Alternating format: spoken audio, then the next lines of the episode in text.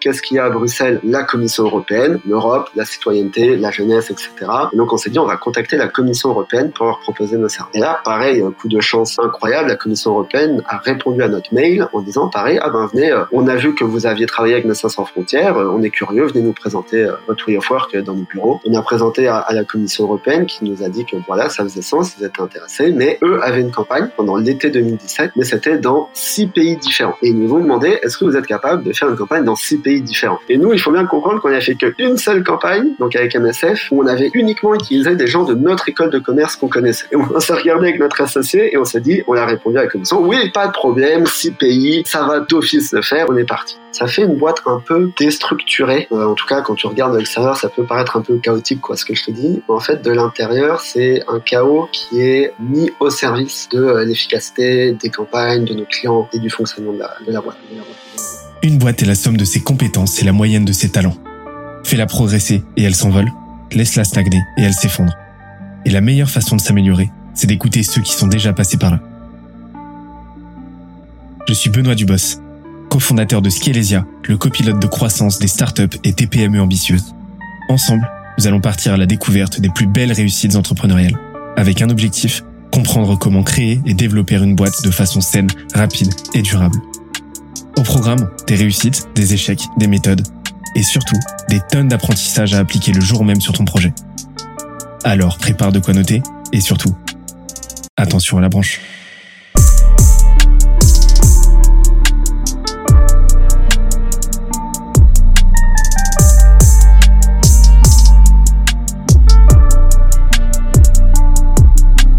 Let's go. Moi, j'aimerais bien qu'on revienne un petit peu à la jeunesse du projet. Quand tu te lances avec ton cofondateur euh, en, en, side project pendant euh, vos études, comment ça s'est passé? C'était quoi les six euh, Voilà, je, je sais pas combien de temps ça a pris de trouver vos premiers clients, donc euh, je vais pas, je vais pas te donner une, une durée, mais euh, qu'est-ce qui s'est passé entre le, le jour 1, jeunesse du projet, le truc où vous dites, ok, on se lance, et, et la signature de votre, allez, on va dire, dixième client? La vache. Euh... je pose jamais les mêmes questions. Ah, je, je, je, change toujours mes questions d'épisode en épisode. L'habitude, c'est euh, premier client. Là, c'est OK, dixième client. Dixième client. Non, mais écoute, c'est top. Euh, pour bien pour bien raconter l'histoire, faut faut commencer au jour moins 1, euh, qui est que en école de commerce, euh, je pense que tu as dû faire une école euh, ou, quoi, mais tu as le BDE. et moi, personnellement, j'étais très impliqué dans le BDE. j'étais vice-président. Et mon associé, Boris, il était aussi dans le BDE. Et en fait, on a ce qui a déclenché l'histoire, c'est que pour un de nos gros événements d'école, on cherchait des sponsors. Et on ne savait pas quoi offrir en retour aux sponsors euh, si ce n'est euh, ah oui les gens de l'événement vont voir euh, vont voir vont voir votre marque vont voir votre logo. Et donc là on est en 2017 et en fait les sponsors ils étaient pas hyper hyper réactifs bizarrement. Et donc on s'est dit putain on doit, on doit on doit trouver autre chose quoi pour, avoir un sponsor et pour pas faire fort à l'event. Et en fait, on a proposé à un sponsor de, euh, en plus d'être présent à l'événement, qu'on allait demander ou en tout cas euh, favoriser euh, le partage du sponsor sur les réseaux sociaux par les participants. Et en fait, les réseaux sociaux, 2017, on était encore tous à peu près sur Facebook. Et donc, on avait dit, les gens de l'événement, ils vont venir. On va créer un peu des, des photos bouffes avec euh, le logo du, du, du, sponsor, etc. Le photographe attitré, il va prendre des photos des personnes avec le sponsor, dans les mains ou autre, et euh, les participants vont poster ça sur Facebook parce que les photos sont cool et intéressantes, et ça va vous créer de la visibilité sur les réseaux. Le sponsor nous a dit ok, vas-y, go, on, bien, on fait ça. De toute façon, je pense qu'on aurait pu lui proposer n'importe quoi, il nous aurait dit oui parce qu'on avait marre d'entendre nos idées un peu un peu merdiques, euh, et, et, donc on a fait la stratégie et, euh, commerciale de l'usure. Exactement. Exactement. Et, donc en fait, on l'a fait, ça a hyper bien marché euh, au niveau de la qualité des photos et au, en fait au niveau de la participation des participants qui ont énormément posté euh, sur Facebook euh, avec pas mal de likes, de commentaires, etc. Et ça, ça nous a mis euh, la puce à l'oreille de se dire tiens. En fait, c'est potentiellement intéressant. Le sponsor nous a dit ah mais c'est cool, euh, je suis chaud.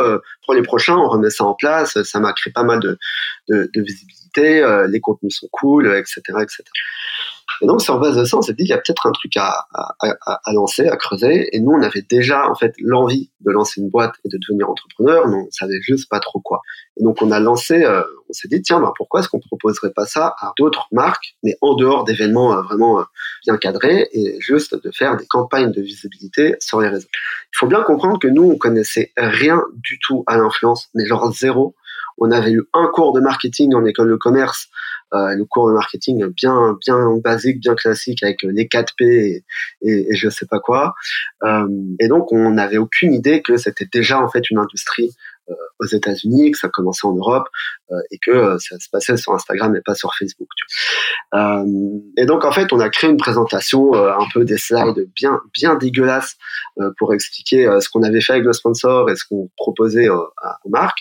Et on a envoyé ça à 50 marques en Belgique euh, alors c'était euh, les plus grosses, hein, Coca, euh, de la bière, des, des, biscuits, des chips, enfin bref, les trucs qui parlent à des étudiants en école de commerce. et on s'est reçu 49 non-réponses. Euh, et la cinquantième, on s'était dit tiens, on va peut-être essayer de proposer ça à une ONG parce que euh, sur les réseaux, on peut aussi mettre en avant euh, des euh, causes qui nous tiennent à cœur, des combats qu'on veut supporter, etc. Et on a envoyé ça à Médecins sans frontières et ces malades mentaux nous ont répondu en disant ah ben intéressant, venez, euh, venez, on en, on en parle plus lors d'un rendez-vous dans nos bureaux à Bruxelles. Donc nous, comme des fous, on est là, wow, trop bien, quelqu'un nous a répondu, on va, on va aller, on va aller raconter tout ça. On est arrivé chez MSF, costume, cravate, Benoît, genre n'importe quoi, alors que eux étaient en enfin ONG quoi, tu vois. Et, on est arrivé, on a fait notre présentation, on, était rouge, on bégayait, enfin vraiment horrible, horrible, horrible. Et à la fin de la présentation, le digital manager de, MSF nous a dit, ok, genre j'ai pas tout compris, mais au moins vous êtes venus, j'aime euh, votre votre audace, euh, on va, on a une campagne là qui se lance pour euh, en fait une situation un peu de, de crise sanitaire qu'il y avait en République centrafricaine à l'époque et où personne n'était au courant. Et il a dit voilà, nous on a une grande campagne de communication 360 qui se lance. On va faire de l'influence. Et en fait, c'est là où on a appris le terme vraiment influence, marketing d'influence, etc. C'était dans les bureaux de, de Médecins sans frontières avec une agence traditionnelle. Et vous, on va vous donner un micro budget et vous allez euh, faire euh, ce que vous avez présenté, c'est-à-dire demander à euh, des étudiants en école de commerce de faire un post sur Facebook pour parler de, de la campagne. Donc là, trop bien, on était comme des fous. Euh, déjà, ils acceptent de travailler avec nous et en plus, ils nous payent. Euh, donc, ouf. Et on a passé après une semaine à euh, contacter vraiment mais tous nos amis Facebook et les amis de nos amis, etc. Parce qu'on leur avait vendu, on avait vendu à MSF 100 personnes qui allaient poster sur Facebook par rapport à la campagne. Et donc on a pendant une semaine on n'a pas dormi, on a essayé de convaincre des gens et on a commencé en fait parce qu'on n'y arrivait pas à les rémunérer en leur disant on te file 5 euros et euh, en échange tu nous fais un poste pour Médecins sans frontières. Et on y est arrivé et on a récolté aussi les résultats, alors le nombre de likes, de commentaires, etc. Et puis des estimations d'impression euh, qui sortaient un peu de notre chapeau d'ailleurs. Euh, la campagne s'est faite, les contenus étaient hyper cool. On a présenté ça à Médecins sans frontières et ils ont été ravis en disant bah, en fait trop bien parce que ma campagne générale elle a marché, mais voilà. La campagne d'influence traditionnelle avec des gros créateurs, euh, vraiment des gros influenceurs, elle a marché, mais en fait, c'était trop cher pour ce que c'était. Et vous, avec Binfluence, qui avez utilisé uniquement des nano créateurs, et donc c'est là aussi où nous on a découvert le terme nano créateur, euh, ça a hyper bien fonctionné parce que hyper authentique, hyper personnel. Et oui, euh, ton pote a peut-être touché 200 euh, personnes, mais c'est 200 personnes qu'il connaît vraiment, c'est des amis qui ont fait attention à ce qu'il raconte, etc., etc. Et c'est à partir de là on s'est dit, en fait, waouh, il y a un truc. Déjà, il y a un truc. On n'a pas raconté n'importe quoi. Et ensuite, ça marche vraiment. Et en plus de ça, ça marche beaucoup mieux que les autres canaux de communication. Et donc, ça y est, on a un peu structuré euh, l'idée, on a refait une présa et on s'est dit, ben voilà, Binfluence, l'agence des nano euh, de contenu, des nano influenceurs, euh, où en fait on utilisait que des personnes, on travaillait que avec des potes ou des potes de potes qui avaient entre 300 et 1000 abonnés grand max sur Facebook ou sur Instagram. Euh, pour euh, bah, faire des campagnes de communication à, à, fort impact. Et après MSF, on était tellement fous, on a pris un melon euh, astronomique et on s'est dit ah ben maintenant que MSF nous a fait confiance, let's go, c'est parti. on a remarqué que les gens aimaient bien parler des, sujets qui leur tiennent à cœur. Qu'est-ce qu'il y a à Bruxelles? La Commission européenne, l'Europe, la citoyenneté, la jeunesse, etc. Et donc on s'est dit, on va contacter la Commission européenne pour leur proposer nos services. Et là, pareil, coup de chance euh, incroyable, la Commission européenne a répondu à notre mail en disant, pareil, ah ben venez, euh, on a vu que vous aviez travaillé avec Médecins sans frontières, euh, on est curieux, venez nous présenter votre, votre way of work dans nos bureaux. On a présenté à, la Commission européenne qui nous a dit que bah, voilà, ça faisait sens, ils étaient intéressés, mais est-ce que eux avaient une campagne pendant l'été 2017 mais c'était dans six pays différents? Et ils nous ont demandé, est-ce que vous êtes capable de faire une campagne dans six pays différents? La violence. C'est ça, tu vois. Et nous, il faut bien comprendre qu'on n'a fait qu'une seule campagne, donc avec MSF, où on avait uniquement utilisé des gens de notre école de commerce qu'on connaissait. Et là, qu'est-ce que tout bon entrepreneur fait? On a Mais c'est un film. Mais c'est un film, c'est un film. Et, on s'est regardé avec notre associé et on s'est dit, on a répondu à la commission, oui, pas de problème, six pays, euh, ça va d'office le faire, on est, on est parti. Donc ils disent, ok, bah let's go, euh, on signe, on signe le devis et, euh, et on, on lance la campagne.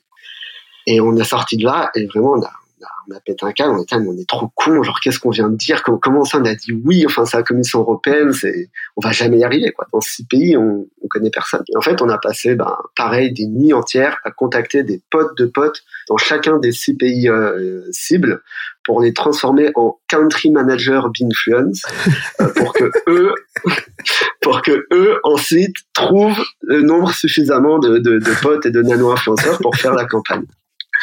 Et, euh, et en fait, on s'est démerdé pour euh, pour faire pour faire la campagne. La campagne a super bien marché euh, et euh, la Commission européenne était hyper contente. Et en fait, à partir de là, quand MSF et la Commission européenne te font confiance, sont contents des résultats et que tu peux dire sans devenir rouge tomate que tu as déjà fait des campagnes dans six pays différents, tu as beaucoup plus de crédibilité. Ouais, c'est ça, tu vois. Tu as beaucoup plus de crédibilité aux yeux de n'importe qui et donc notamment des marques. En fait, on a continué comme ça, euh, en allant voir d'autres marques, euh, en mettant évidemment dans le premier slide partenaire de la Commission européenne et de Médecins sans frontières.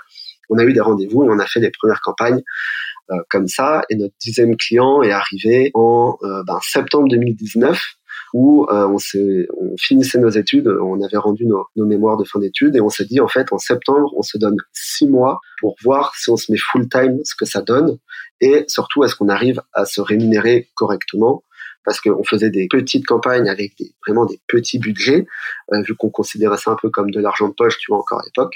Euh, et surtout, nos parents, eux, comprenaient absolument rien à ce qu'on faisait et étaient pas du tout convaincus que, euh, waouh, Binfluence, ça y est, c'était euh, une agence d'influence qui, qui allait marcher. Donc, ils nous répétaient systématiquement, trouvez-vous un vrai travail, euh, laissez le, le, le, projet avec vos études, postulez à des grosses boîtes, etc., etc. Et nous, on a dit non, on se donne six mois et en fait, c'est là où est arrivé notre premier gros, gros, gros appel d'offres. C'est en octobre 2019. On a été invité au pitch euh, pour Carrefour Belgique, qui cherchait une agence d'influence en tant que telle. Et ça a été notre première euh, grosse expérience avec la réalité des grands comptes et des attentes euh, et autres. On en a chié pendant deux mois et en fait, on a réussi à gagner Carrefour et donc de devenir leur influence, leur agence d'influence. Et à partir de là, on s'est dit, OK, go, c'est parti. Quoi. J'interromps l'échange 30 petites secondes pour te dire de ne pas oublier de nous ajouter une petite note des familles sur Apple Podcast ou sur la plateforme de ton choix. Tu connais la chanson, ça nous aide très fort à faire connaître euh, le podcast au plus de monde possible. Allez, on reprend. C'est... Je m'attendais pas à une série Netflix. Waouh. Waouh, c'est c'est euh, c'est c'est magnifique. Il y a tellement il y a tellement de trucs à dire, tellement de trucs à dire. en fait, le premier truc qui m'est venu, c'est euh, cette phrase qu'on retrouve un petit peu partout euh, dans les posts inspirationnels sur Insta où tu vois une photo de Charles Bronson qui euh, t'explique que euh, le secret, c'est que quand tu ne sais pas vendre quelque chose, dis oui et apprends à le faire ensuite. Et quand tu as une opportunité, faut toujours saisir l'opportunité, même si t'as pas les compétences, tu les développes. Et en fait, vous vous êtes mis dans le jus, mais ça a carrément payé parce que bah, vous avez fait le taf. Mais c'est là qu'on voit à quel point, bah, justement, quand tu te mets pied au mur, dos au mur, pied au mur, le pied à l'étrier, le dos à l'étrier. Euh, quand tu te mets, euh, quand tu te mets dos, au mur, tu, euh, tu vois euh, à quel point, bah, même en étant étudiant et en ayant par définition très peu de réseau, alors que c'est quand même une des composantes clés d'un, du, du, d'une boîte et d'un go-to-market. C'est pas pour rien que la, la, les entrepreneurs, la réussite moyenne entrepreneuriale, elle se joue plutôt pas passer la quarantaine, c'est parce que tu as un réseau qui est suffisamment étoffé. Mais ça montre que bah, même quand tu es étudiant, tu peux faire jouer suffisamment tes relations euh, sous peu que euh, tu connaisses juste un minimum de monde pour trouver six country managers dans six dans six pays différents et pour faire une, campagne pour la Commission européenne. Je trouve ça je trouve ça à la fois ultra inspirant mais aussi ultra voilà pour moi pour moi c'est un limite un plan d'action à part entière sur comment comment lancer une boîte de façon ambitieuse. Bah juste tu te poses pas de questions, t'y vas quoi. Vous avez eu du des sueurs froides quand même. Ouais, on a eu des sueurs froides de ouf. Euh, tu vois, à un moment, on était trois euh, associés. Euh, et puis, on a eu une énorme campagne pour la SNCB, qui est le pendant SNCF en Belgique. Et à l'époque, c'était notre plus gros contrat. Et, et tu vois, notre associé, notre troisième associé, il a, pour X ou Y raison, pas fait le taf. Euh, et en fin de campagne, euh, on s'est retrouvé euh, avec bah, la moitié des résultats qui manquaient, la moitié des, des, des nano-influenceurs qui n'avaient pas posté. On a dû faire 24 heures sans dormir dans un train avec mon associé actuel pour essayer de, de rattraper le coup. On n'y est pas arrivé. on a dû présenter ça à la SNCB qui voulait rien entendre et qui nous a lynché comme rarement un être humain vous avez lynché, euh, on a perdu le, le client, euh, ça a failli mettre la boîte euh, sous la porte, on a dû se séparer de notre troisième associé. Enfin voilà, tu vois, il y a eu plein, plein, plein de bordel et, et, des sueurs froides, on a, on en a eu plein et on en a encore aujourd'hui en vrai. Je pense que ça fait partie de l'histoire. Mais, mais lancer une boîte de manière ambitieuse, en fait, nous on l'a fait sans s'en rendre compte. C'est-à-dire que on, l'a fait parce qu'on y était obligé, parce qu'on s'était engagé auprès de la Commission européenne, et surtout parce que, et ça c'est un truc qui, qui a été un, moteur très puissant pour mon associé et moi, c'est que quand on a lancé, personne ne pensait que ça allait marcher. Euh, et quand je dis personne, c'est euh, ni nos familles, euh, ni nos amis, ni les gens à qui on parlait. Et en fait, il y a eu un peu un sentiment de, de rage de se dire, en fait, on peut pas rater parce que sinon tout le monde va avoir raison. Et on n'a pas envie que les gens aient raison et qu'on soit vu comme les deux euh, mecs qui ont lancé euh, une boîte qui n'avait aucun sens. Et en fait, on a tout fait pour que ça marche. Et si c'était avoir un maximum d'ambition et activer des personnes dans six pays pour y arriver, ben en fait, on s'est pas posé la question et on l'a fait.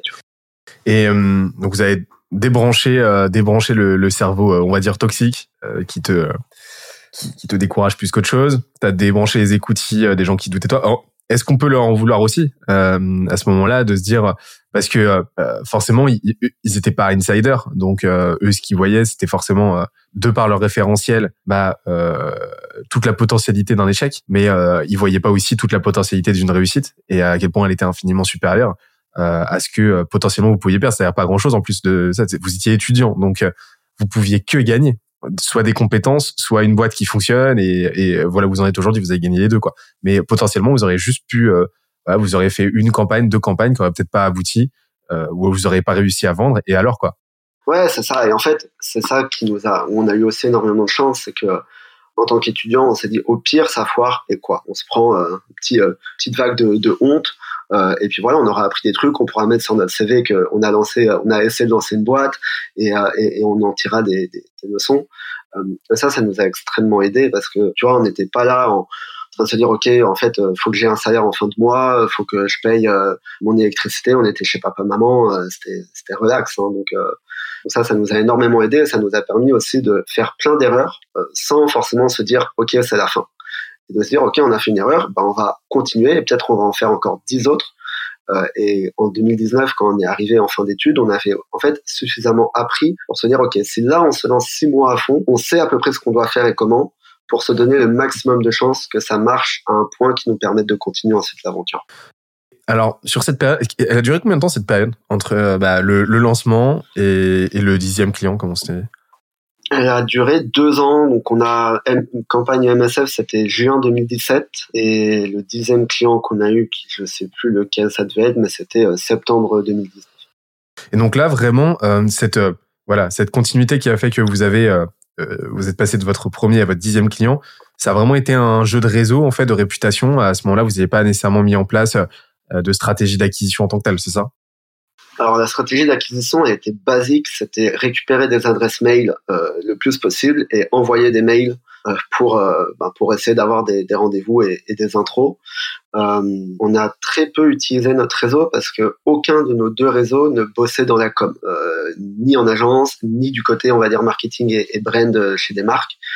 Donc été un peu compliqué. C'est pour ça qu'en fait on en a eu aussi entre guillemets que 10 en deux ans parce que c'était hyper long avant de convaincre quelqu'un de nous voir, même avec les premières campagnes qu'on avait faites. Et au-delà de ça, et ça c'est peut-être le côté négatif entre guillemets de lancer une boîte quand on est étudiant, c'est que bah y avait nos études et que ça pour le coup on n'avait pas envie d'arrêter nos études. Euh, et donc il y avait les cours, les examens, euh, la vie, euh, la vie étudiante, etc., etc. En fait, on n'a pas du tout mis beaucoup, beaucoup de, on va dire de, je sais pas le mot, mais de on n'a pas mis beaucoup de force dans la boîte pendant ces deux années, tu vois. On faisait par à coup un peu, on envoyait des trucs, on, on mettait pas une, une vélocité maximale dans ce qu'on pouvait faire parce qu'il y avait une vie, euh, on avait une vie à côté, euh, ce qui n'est plus le cas aujourd'hui. Mais euh, vous vivez, vous respirez influence. Exactement, exactement. Mais, mais en fait, ces premiers clients, on les a eu parce qu'on a, on a bourriné et on voulait pas prendre de non comme, comme réponse. Et en fait, les, les mecs, ils nous répondaient non par mail et on disait, bah, pourquoi non?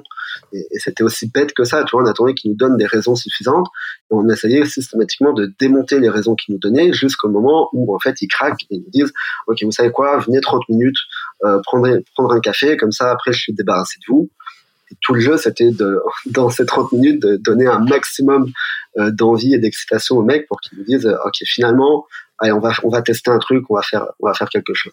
À l'usure. À l'usure. Vraiment, il y a, y a que ça. C'est une stratégie comme une autre. Hein. Après, c'est un petit peu le, le, principe du marketing. Hein. Pourquoi, pourquoi on se mange 157 fois les mêmes pubs? C'est du marketing de l'usure. Ça marche aussi pour la vente. Et euh, ça serait quoi là les trois erreurs euh, à la fois les trois erreurs et les trois plus belles réussites euh, que, euh, que, que, que vous avez faites pendant ces, ces deux premières années. C'est vraiment les, les trois choses que si demain tu veux remonter une boîte, tu referais forcément, et les trois choses que tu ne referas jamais. Grande question. je vais commencer par les erreurs parce qu'elles sont beaucoup plus simples à, identifier. La première erreur qu'on ne refera plus, que je ne referai plus, c'est euh, de ne pas suffisamment comprendre avec qui euh, on s'associe. C'est-à-dire que notre troisième cofondateur, euh, il était cool, on était potes de base, mais en fait, on n'avait pas du tout la même vision, ni la même ambition, ni le même état d'esprit, etc. Et en fait, l'amitié a un peu mis un voile sur tout ça. Et on s'est dit ouais ça va marcher, on se pose pas trop de questions. Et puis en fait ça a explosé en plein vol et ça a failli faire couler la boîte pour nous. Donc ça, faire très attention à qui on s'associe et prendre le temps de comprendre avec qui on s'associe. La deuxième erreur, c'est de pas mettre assez de, de, de force et, et, de vélocité et d'intensité dans euh, le lancement de la boîte. C'est-à-dire qu'en fait, là, quand on regarde en arrière, ce qu'on a fait en deux ans, on aurait pu le faire en six mois si on y avait mis vraiment euh, suffisamment de, de volonté et, et, et, de moyens, on va dire, humains et, de temps. Mais comme on était étudiant, comme on était, euh, on faisait ça un peu sur le côté, etc. On était, ah, bon, on verra bien. et en fait, on a perdu deux ans entre guillemets euh, on aurait pu être encore beaucoup plus loin aujourd'hui si on avait fait euh, plus de choses plus tôt durant cette période-là. Et la troisième erreur euh, qu'on ne refera plus jamais, c'est essayer de travailler avec n'importe qui juste pour dire qu'on a des clients. Et ça, ça a été vraiment hyper dur. Euh, de bosser avec euh, des boîtes ou des gens qui en fait on n'avait rien à foutre, qui comprenaient rien, euh, qui étaient euh, méchants et, et, ça a été dur au niveau psychologique, au niveau pression et stress. et en fait on aurait dû dire dès le début, nous on va se concentrer sur les clients avec qui c'est entre guillemets facile de travailler et qui nous apportent de la valeur plutôt que de vouloir bosser avec absolument n'importe qui juste pour dire que ah ben on a des campagnes. Donc ça voilà. les trois grande réussite, je pense, c'est d'avoir eu cette capacité à réussir ce qu'on avait vendu, euh, parce que c'est toujours la maxime fake it till you make it. Mais en fait, quand tu le fake, il faut savoir le faire extrêmement rapidement derrière, parce que sinon t'es une fraude et t'es dans la merde. Donc euh, c'est de s'être débrouillé, d'avoir trouvé des, bah, des moyens de, de y arriver. Euh, je pense que ça a été de ne pas avoir écouté trop euh, les gens qu'on aimait et qui nous disaient que ça rimait à rien et qu'il fallait qu'on arrête et qu'on a un peu mis des œillères et qu'on s'est dit c'est quoi on va y aller de toute façon on risque pas grand chose et on espère leur donner tort et au pire ils auront raison et ça sera pas trop grave et la troisième grande réussite c'est d'avoir réussi en fait à construire une relation avec mon associé qui est extrêmement forte et extrêmement complémentaire. Et d'avoir vite compris quelles étaient nos forces et nos faiblesses à chacun, et de s'être, entre guillemets, divisé le travail pour que euh, nos forces soient mises en avant et que nos faiblesses ne se voient pas trop. Et ça, c'est, ça peut paraître facile hein, comme ça, mais c'est en fait hyper rare, euh, j'ai l'impression, euh, et, c'est ça qui fait une de nos plus grandes forces aujourd'hui. Donc, on, on, en revient en fait. Alors, pour revenir sur la partie fake it till you make it, je trouve qu'il y, a une vraie incompréhension là-dessus euh, parce que les gens se concentrent sur le fake et, euh, et un peu moins sur le make. Mais c'est-à-dire qu'effectivement, euh, ton, ton, l'ampleur avec laquelle tu vas fake ta proposition de valeur, ton produit, etc., euh, doit être euh, inférieure à l'intensité que tu vas mettre pour que une fois que tu l'as vendu, euh, ce que tu délivres soit à la hauteur de cette promesse-là. Et très souvent, tu te retrouves avec un, un différentiel, mais qui, qui, se joue aussi, et ça c'est dramatique, c'est que euh, pour pas mal de boîtes, ça peut marcher au début, euh, mais ça va faire, in fine, des boîtes qui grossissent, qui scalent un petit peu, etc., mais dont le différentiel entre le marketing, donc la promesse, et la réalité du produit est tel que bah, finalement, ça finit par exploser parce que bah, tu une vraie insatisfaction client. Quoi. Et, euh, et donc, c'est toujours faire en sorte que le produit, donc ce que tu délivres, soit de qualité supérieure par rapport à ce que tu promets et euh, et, euh, et, euh, et, et, ça c'est voilà c'est ce que c'est ce à quoi vous vous êtes attelé bah intuitivement en fait mais c'est salvateur quoi.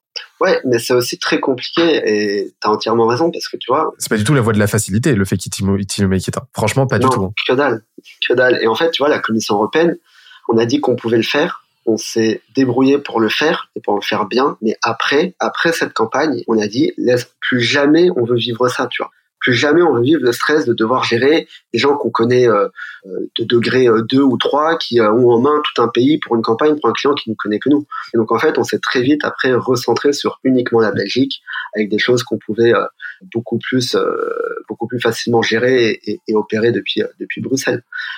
donc on la fake, on la make, et puis après on s'est on s'est dit plus jamais on le fake à ce point-là, tu vois, parce que parce que infernal en fait.